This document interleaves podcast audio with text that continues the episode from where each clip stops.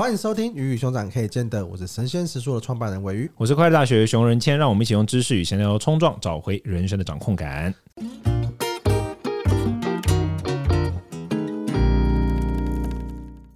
今天这一集呢，我们延续上一集的话题，一样来聊没感情的却不想当坏人要怎么分。我们今天的来宾一样是我的同事苏 Key， 我最爱的苏 Key。嗨，嗨，大家好，嗯、我是苏 Key。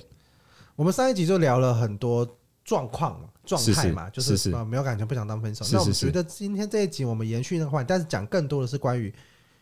已经成长了的部分，就是为什么现在的抉择，为什么以前会觉得很难分，但现在不是这个样子，离棺材越来越近，时间成本越来越高。多耗一天都是很珍贵的。那说给你自己，有觉得你改变了吗？他直接不读我哎、欸，啊、呃、对，刚才就是你不读不回了。来，你继续说。尤其我真的好爱你，我怎么会这样？我讲完了，我讲完你没回啊，重点是你写的卡哦。我讲完了没做，但你没有回应、欸、，That's the point。好，苏 K， 你有你觉得你有改变吗？苏 K， 对你有觉得你有改变吗？呃，有改变，不要大。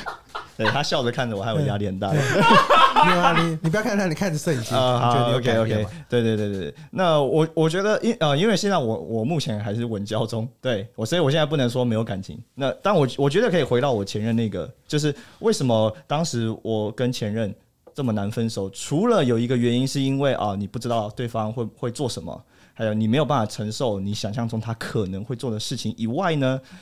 我觉得在以那个年纪，也就是大学生来讲。除了课业以外，其实感情几乎就是你的半个世界啊 ，OK OK， 对吧？所以当这个世界、嗯、这个世界的螺丝出现问题，好像你半个世界就要崩塌了哦、嗯、，OK， 所以你很不想要去面对你的 百分之五十 生活要崩塌，然后要花这么多心力，甚至你、嗯、甚至都不知道自己有没有能力可以好好处理。所以人就是不要太投入在感情上面。哎、欸，对，可以这样说。对 对, 對，所以这以至于为什么我们。应该说每一个人或者是这个耳机前的观众在那个在年轻时候都会有这样的问题，那长大以后来看就会发现、嗯、哦这其实就是小事，嗯的原因我觉得有可能是在这里这样、嗯、对 OK， 因为你的世界变得更复杂、嗯、更多元的啦、哦、对对对 对, 對, 對, 對, 對你关注到的面向变更多了，对、嗯、感情在你的生活中除了工作感情你可能还会有还有什么工 作, 工作、感情、嗜好、家人，啊、对，还有更多，你可能关注的面向更多。你看礼拜五，礼拜五中午去，或者你工作变得更复杂了，对对，这些东西，对对对 对, 對、嗯。那你自己呢？啊，我觉得很棒啊。没有啊，我我从以前到现在都没有这个问题啊。我好，我我成长之后我的感情观的变化哦，我反而是不是这种方向，我反而是听起来感觉是年轻的时候比较容易受到就是感情影响比较大，然后年长之后。感情影响比较少，对吧？我是反过来、欸，哦，真的假的？对，我年轻的时候比较绝情一点，比较渣一点，哦、然后只能年岁渐长之后，就会觉得说，好像会更重视一些，比如说像我以前没有那么重视两个人之间的很多事情，但我现在蛮重视很多事情的。以前，例如说呢，我以前好像很难以就是具体的把自己的很多想法很用很精确的言语表达出来啊，是啊，可是你不是辩论派的辩经，就像啊。呃发烧是病灶，但其实病因是可能你体内在发炎。对, 對但我以前可能就 只, 只有办法说我在发烧、啊。我以前我以前只有办法说我在发烧，我没有办法说我其实体内在发炎。你你懂我意思吗？就这种感觉，就是感情中我有很多问题，哦、其实可能我自己对自己也没有那么了解。Okay, 我对于我自己真心在意的事，医疗知识的增加，还有对自我认识的增加，对，就是这样这些这些部分，我都我觉得随着年岁增长，好像有 有, 有改变，所以我觉得状况是，就是说在建立人际关系上面，不要把事情搞砸，状况是变好的。嗯，不然我以前蛮容易把事情搞砸的、啊 okay, okay。对啊，因为你知道我的风格就直接拿大炮对人家门口轰嘛。对对，所以我现在就比较不会这样。对我我的变化是这种，就是可能比较更细腻一些。因为我觉得我反而是倒过来，我以前是属于那种自我牺牲到顾要顾全大局、很多大局的那一种，啊、不管是嗯、呃、在社团里面、在校园里面，或者在生活上，就觉得说好像应该要面面俱到，每每一个人都要好好的去去。但后来就觉得说，哇靠，这个真的是。一个自我牺牲到有点太累的地步了、嗯，对，就是因为，而且即使做到那个地步了，你还是根本没有办法顾好，因为根本就不可能扛错，所以我们要去读臣服实验。但是实际上来说，就你根本不能扛错那么多事情。对，那个时叔是不是有一堂课在讲臣服的？对, 對, 對，反正因为因为后来就发现你，你即使你花那么大的力气去照顾每一个状态、每一个心情，可是你还是没有办法做到尽善尽美，你就会觉得根本不可能，就放弃。那那个放弃也不是说就是把一切摆烂，而是就会比较知道说。你还是要去有那个亲疏之分，哪些人你特别需要花心力？因为你要知道你的你的人的是有极限的，你的付出是有极限，你的感情是有极限的。那你比较知道哪些东西真的是需要去特别照顾的人，你觉得特别在意的人，你要多花一点时间给他。要不然的话，因为你想顾全大局，你等于是你要平均分摊在每一个上面嘛。对对。那特别在意你的人就会觉得说，哎，为什么你要把不多花点时间在我身上？你要你要去管别人。对，我觉得很多很多很多人有的时候会在这个状态里面去迷失掉。对，那我那我那我觉得我现在的状态比较像是我可以认清哦，哪些东西是我觉得我需要花力气跟花时间在在在谁身上的。嗯、那因此这样你，你你有一个亲疏，你有一个目标，你有一个远近的话，你就不会像以前那样，就是会觉得说哇，我这个分手会不会怎么样？我会不会造成什么样子很比较比较大的状态？分手前就开始把重心往别的地方摆，讲白就是这样啦。他拿到了一圈，他的意思就是这样嘛。本来就是以前呢，可能就百分之八十都压在这个人身上，然后现在学会呢，这个地方百分之三十，然后地方百分之二十，然后这个地方百分之十、百分之五，然后发现对方也没有投入那么多，他就开始把百分之三十慢慢的移到工作上，最后就只剩百分之五。走的时候呢，就不会痛，意思是这样嘛。有一点，但是就是这样，没有有一点就是这样。好，对不起。但是另外一块就是你刚刚讲的，我觉得是你比较会去辨别你自己内心到底那个情感是什么。是，就像刚刚讲的，我到底是喜欢他，还是我喜欢跟大家一起相处的感觉？对对对，对我觉得这个东西是你有你在你在比较年轻的时候，或者是你在你的你对你自己自我认识没有那么深的时候，你很容易把它混为一谈，就是所有的所有的感情，所有的快乐。东西都是混为一谈，对，它有可能是区分开来的，是是是，对，你有可能是你跟他还有他们这群朋友出去的时候是开心的，是是是，可是你跟他单独相处的时候、欸、可能是不开心的，对啊，对对对，但是你会把这整个东西是放在同一个天平上面去去思考，可是实际上他可能并不是这个样子，对对，所以我觉得更我我虽然说我们很多集一直在强调说要你要更认识自我，你要去辨别这些东西，它实际上它就是要去帮你去区分。每一个东西的轻重缓急是什么？嗯嗯嗯。然后我自己要准备这一题的时候，我我有我有找到一个是说在讲经济学上的沉没成本。是是是。那沉没成本在讲的，其实其实一个很简单的例子，我相信大家都有听过，就是你今天花了一百块去买个电影票去看电影，你看了半小时，发现电影是个烂片，那你会继续把它看完，还是你会离开？离开了，当然了，我的性格那么明显。可是大部分的人可能就是啊，反正我都进去了，我就是把它看完。或者你吃东西，你你花了，你花进去一个餐厅，你吃到一半，发现我这怎么那么难吃，口味完全不是你的。很很多人还是会把它吃完，可是有很多人还是会在那个当下留下，因为那个东西就是一个一个沉没成本。对。可是其实大家更要关注的事情是，当你电两个小时，你看了半小时，发现不好看之后，接下来你还有一个半小时的时间。对。可是大家会觉得说，我已经花这一百块了，我要把这一百块。补回来，现在电影票三百了，我要把这三百块补回来，还有那个爆米花要吃完，对，对啊，对。可是实际上，那你应该重视是，那你接下来这一个半小时，你其实可以拿来做更多让你更开心的事情。他要评估一百一个半小时值不值那三百块，对 对, 對。当然，如果本来就你就差不多，你反正没事做，你就把它看完，随便对之类的。可是实际上，你应该有更多更好的选择。是是。那我觉得，其实其实其实人生也是，就是我们在讲的这个题目是，如果没有感情却不想当。坏人，对，那你会觉得说，哇，那我就接下来继续拖着这一年、两年，我们就是一直继续在一起，直到对方也受不了了，他提分手。可是实际上，这一年、两年其实是有可能让你生活，你有可能追求到更多更好的快乐的。嗯，你有可能在换了一个交换了一个人交往之后，你发现哇，原来爱情不是一个这么痛苦的事情。事情其实你有更多更好的选择。对对，但是当你选择了不去看，或当你选择了拖着的时候，你就是把那些选择摒弃在外面。那我觉得当然可以理解，大家可能会觉得说，哎，我是不是有可能不会再遇到更好的？我现在这个状态应该就是更好的状态了嘛？对，但是我觉得很多过来人，或是相信你问身边的人，大家就跟你说，就是你一定还有可能会遇到更好的，而且你也值得这个状态。我相信大家一定要有自己心里一个 message， 是你其实你是值得更好的关系的，你是值得更好的。人，你是值得更好的感情的。金句，你不要让你自己被困在一个不好的关系，它延伸来说可能是不好的工作，不好的，甚至是我觉得是家庭的状态，我觉得也是。它延伸到很多很多的家庭关系，会觉得说我是不是没有办法割舍，因为它就是我的家人，是是是，就是我的这种状态。对，可是实际上，你你自己到底想要过什么样的生活，你自己到底想要什么样的快乐？我觉得这东西是你应该掌握在你自己的。的手上，对，你依附在任何人身上，他终究都会是一场空。对对对，我我对这件事的体悟是这样，就是说我后来发现，不是只有感情，其实做很多选择的时候，我觉得大家就是我我的建议有一向都有两种，第一种就是说，我觉得要把所有复杂的东西规划为两个简单的选择题，这个这个蛮重要的，因为一旦太多选择摊在你面前的时候，其实就会变得很很麻烦。你要把所有的变因规划两两个选择题。那举个例子来说，没感情却不想当坏人怎么分？那他的两个选择题就是第一个分手当坏人跟不当坏人但在一起嘛。那接下来就是针对这两个选择题去进行背景的爬梳啊，比如说，好，如果我当坏人，优点是什么？缺点是什么？那如果我嗯，就是继续继续下去，那我的优点是什么，缺点是什么？然后我特别重建议大家用书写的，因为人在写东西的时候，脑子会整理，你的那个那个理性的部分，额叶会启动嘛，你会开始把这些东西很细节整理出来。那再接下来才是你去评估对你来说哪个东西比较重要。其实我觉得经过这个过程，那么它就会很很相对清楚。我我自己都是在做重要决策的时候，我都觉得你要把它，当你把它变成一个很明确的两个选择题，因为当然就是大家都会说小孩才做选择，当然两个都要 of course， 但是呃两个都要有一个重要的前提嘛，就你要有能力嘛，对不对？那你如果没这个能力的话，那你就得想发现这个东西适不适合啊。那所以将呃所有的复杂问题规划在两个简单的选择，那这个时候你才能知道说哪一个成本对你来说比较痛。讲白了，沉没成本的关关键就是到底哪个成本对我来说比较重要嘛？对啊，那就像刚刚讲到电影的例子，如果你本来就今天就闲闲没事干，然后你你本来真的你的时间也相对对你来说不是那么重要的，那你可能把它看完是很重要。可是如果对你来说时间是很重要的资产，那你就有两个不同的选择，因为到底哪一个比较重要，其实每个人的价值判断是不一样的。可是至少你得先把两个状况先列出来，然后你才去思考说哪个东西对我来说比较重要。我觉得这个是一个一个有帮助的过程。所以苏 Key 什么时候分手？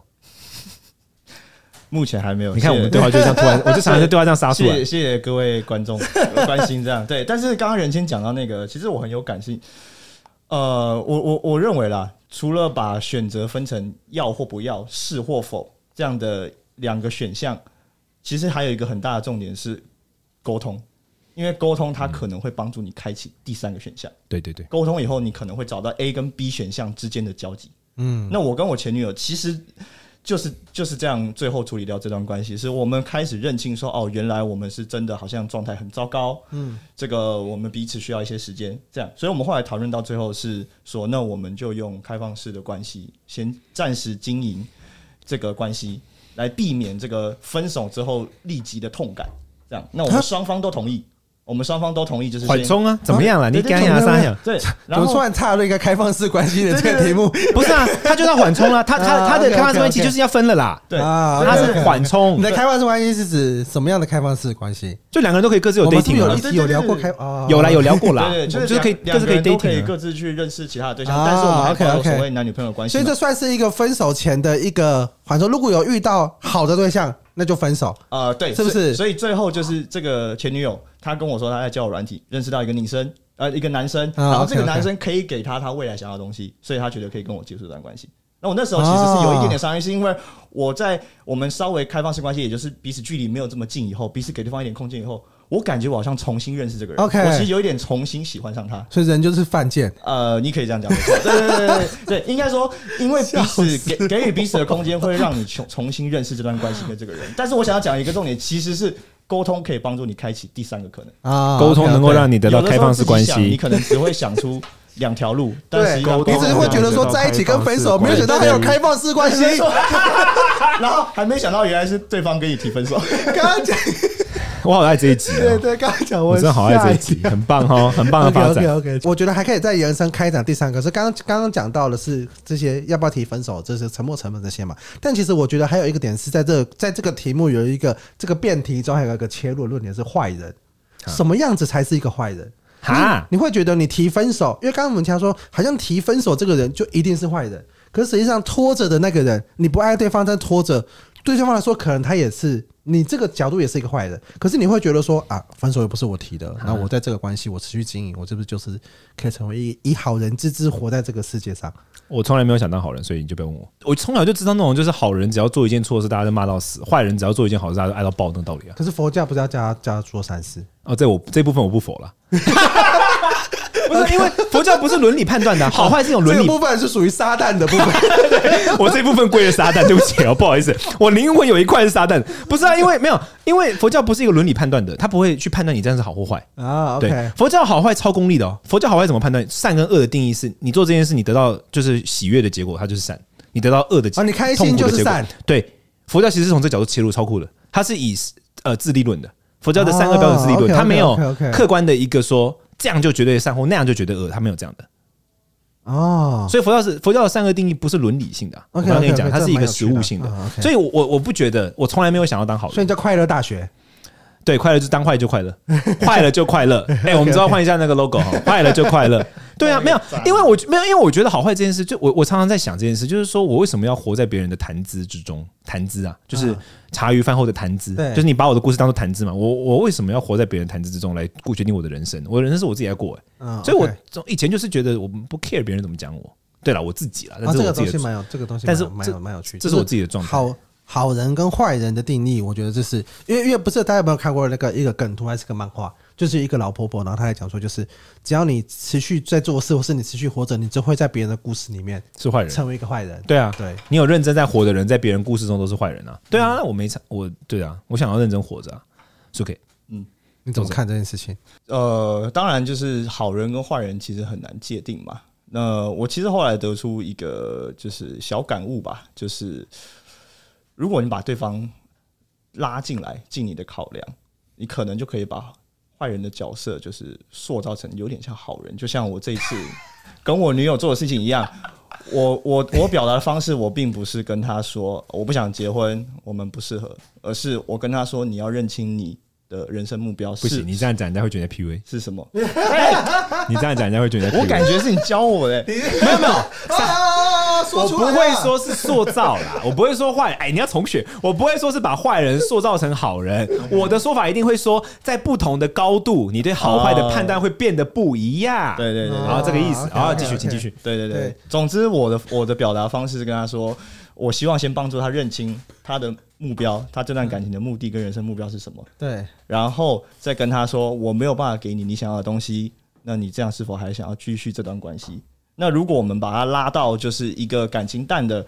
男生或女生跟另外一半沟通的话，我猜啦，有可能会是啊、哦，我现在的跟你没有办法，就是可能创造更多的火花，我对你的感情确实没有像以前这么的呃激情，对。对，可是这样，可是这样也不是坏人啊，这样只是就把你的表达很直白的把它讲出来、啊呃。对对对对，你愿意继续这样的感情吗？对，他就是把决定权交给人家、啊，你把决定权交给人家，所以你会觉得把决定权交给别人，你就是好人，是这样子、呃，就不会掉入好坏的那个陷阱。对啊，这样子不会有一个好坏，就没什么判断、啊。可是把决定权丢给别人，不是有点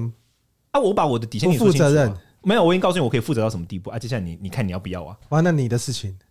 你的抉择是你做抉择，对对对，有有点像这个样子。啊、OK OK OK， 这是我曾经采取过的策略。我不是说这一定对，但是这是至少 okay, 这就是对的。你要有勇气捍卫我们的立场，这就是对的，好吗？这是快乐大学的立场，这是快乐大学 official 立场 ，OK？ 这是快乐大学小编的立场，呃，快乐大学本人立场也是这样，就是就这样，你就你把你你把你可以做刚讲清楚，那就像报价一样啊，就像做生意一样啊。啊对不起，我就最多底价就八十块，我最多就只能做到这个样子。对啊，啊，你要是麻烦你提价啊，不然叫叫叫。因为我刚刚提出好人坏人，就是因为我自己最早，我欢迎大家去看一本书，叫《好人总是自以为是》。OK， 哦，真的真的真的，我超爱那本书。反正反正最早最最早，我自己在那年轻的时候，我我们刚刚讲前面为什么分不开的原因，也是因为就会觉得提分手这个人就是一个坏的状态，因为对方还是喜欢的嘛，对方还是想维持这关系嘛，就是破坏关系的人、破坏东西的人是一个坏人的状态，破坏和平。因为本来是平平静的状态嘛，你破坏了它、嗯，本来你们的感情是一个好的状态，但是你破坏了它。但是这件事情是从从从对方的角度来看，嗯，但可能从自己的角度来看，你让你让自己在一个不好的关系里面去演绎这个状况啊，或是你去假装骗自己、骗对方，你还你还喜欢了他，其实这也是一个坏人的状态。所以你所以你可能你只是从一个什么杀人犯变诈欺犯这样的一个、嗯、的一 个, 的一个过程、嗯嗯嗯、所以诚实的面对情感，我觉得才会是一个比较好的。哦，我知道你的那个意思。对，我我自己觉得啦，我自己觉得在这件事情上面，你怎么样去你怎么样去诚实面对你自己情感？你是真的喜欢，但是你还想交往，可是哪些东西你看不顺眼，或哪些你觉得希望对方改变，或是你真的不喜欢了，所以你要提出来。这个是局的定位的问题。他他刚刚讲的意思就是快乐大学的理论呢，就是局定位的问题。因为你刚刚那个局已经被定位成说，现在感情是和平的，我只要提出就会挫赛，但如果不提，好像我在隐藏。但如果你把那个局定位拉高，就是说我们两个不拘泥于就是这么平庸的平静，我们追求的是双向的成就，因此我们来关注说这段感情能否给我们带来双向成就。那么从这个角度来提出，我来自己遇到的问题，那你在那里遇到的问题是什么？把当你把局拉到这个位置的时候，我觉得好坏的问题就不存在了。我觉得这个东西又衍生另外一个是你对感情的状态是你的，你觉得那个感情是什么？你觉得是我们两个人在这边有各自的成就是感情，还是我们一起平静的过生活？就就对对，或者在或者在一起，虽然说很辛苦，经历了很多波折，可是我们彼此还是处于一个在一起的状态。这种是一种感，我觉得大家对感情观的切入点不太一样。但是 point， 所以我刚才讲说，应该要我为什么说我觉得我想要开始红，不能说弘扬，开始跟大家分享，就是我觉得是比较符合现代的爱情观的观，就是我刚才讲嘛，因为我刚才讲那个爱，现在什么双向程度爱情观，那是在西方比较前沿的学者，他们认为这个也比较符合马斯洛的那个金字塔理论嘛，对，所以但我觉得从这个角度来看，会是一个有趣的切点，因为其实很少人会从这个切点来看，就是说大家，我觉得大家还是喜欢维持那种和平宁静的那种，嗯，但也跟可能跟跟跟台湾人比较好礼，大家很重视礼节嘛。但我我觉得是也有一点关系。可是我觉得当你重新去定位这个局的时候，这个状况会变得不一样。那我们就下一次邀请苏凯，就是希望他分手成功的时候。好烦哦，好，对，对对，我觉得，我觉得我们今天今天从上一集到这一集，我们聊了很多，就是大家关于在你感情的面临分手的时候，有可能会遇到的各种的情境跟状况。对，那如果你没有感情的时候，你又想到分手跟。你到底是不是个好人坏人，还是我们提到沉没成本跟机会成本这些从经济学理论带到了感情面向的这些事情，所以我觉得如果大家对于感情上面有遇到一些问题呢，虽然我们比较少聊感情的话题，但是如果你有想问我们的呢，欢迎在我们的 Apple Podcast 底下做五星留言，我们看到了我们到时候会做一集 Q A 来分享给大家，然后请一定要指定是那个尾鱼回答哦，不然都我讲我就好烦哦。好啦，我们下次听，拜拜拜拜拜拜。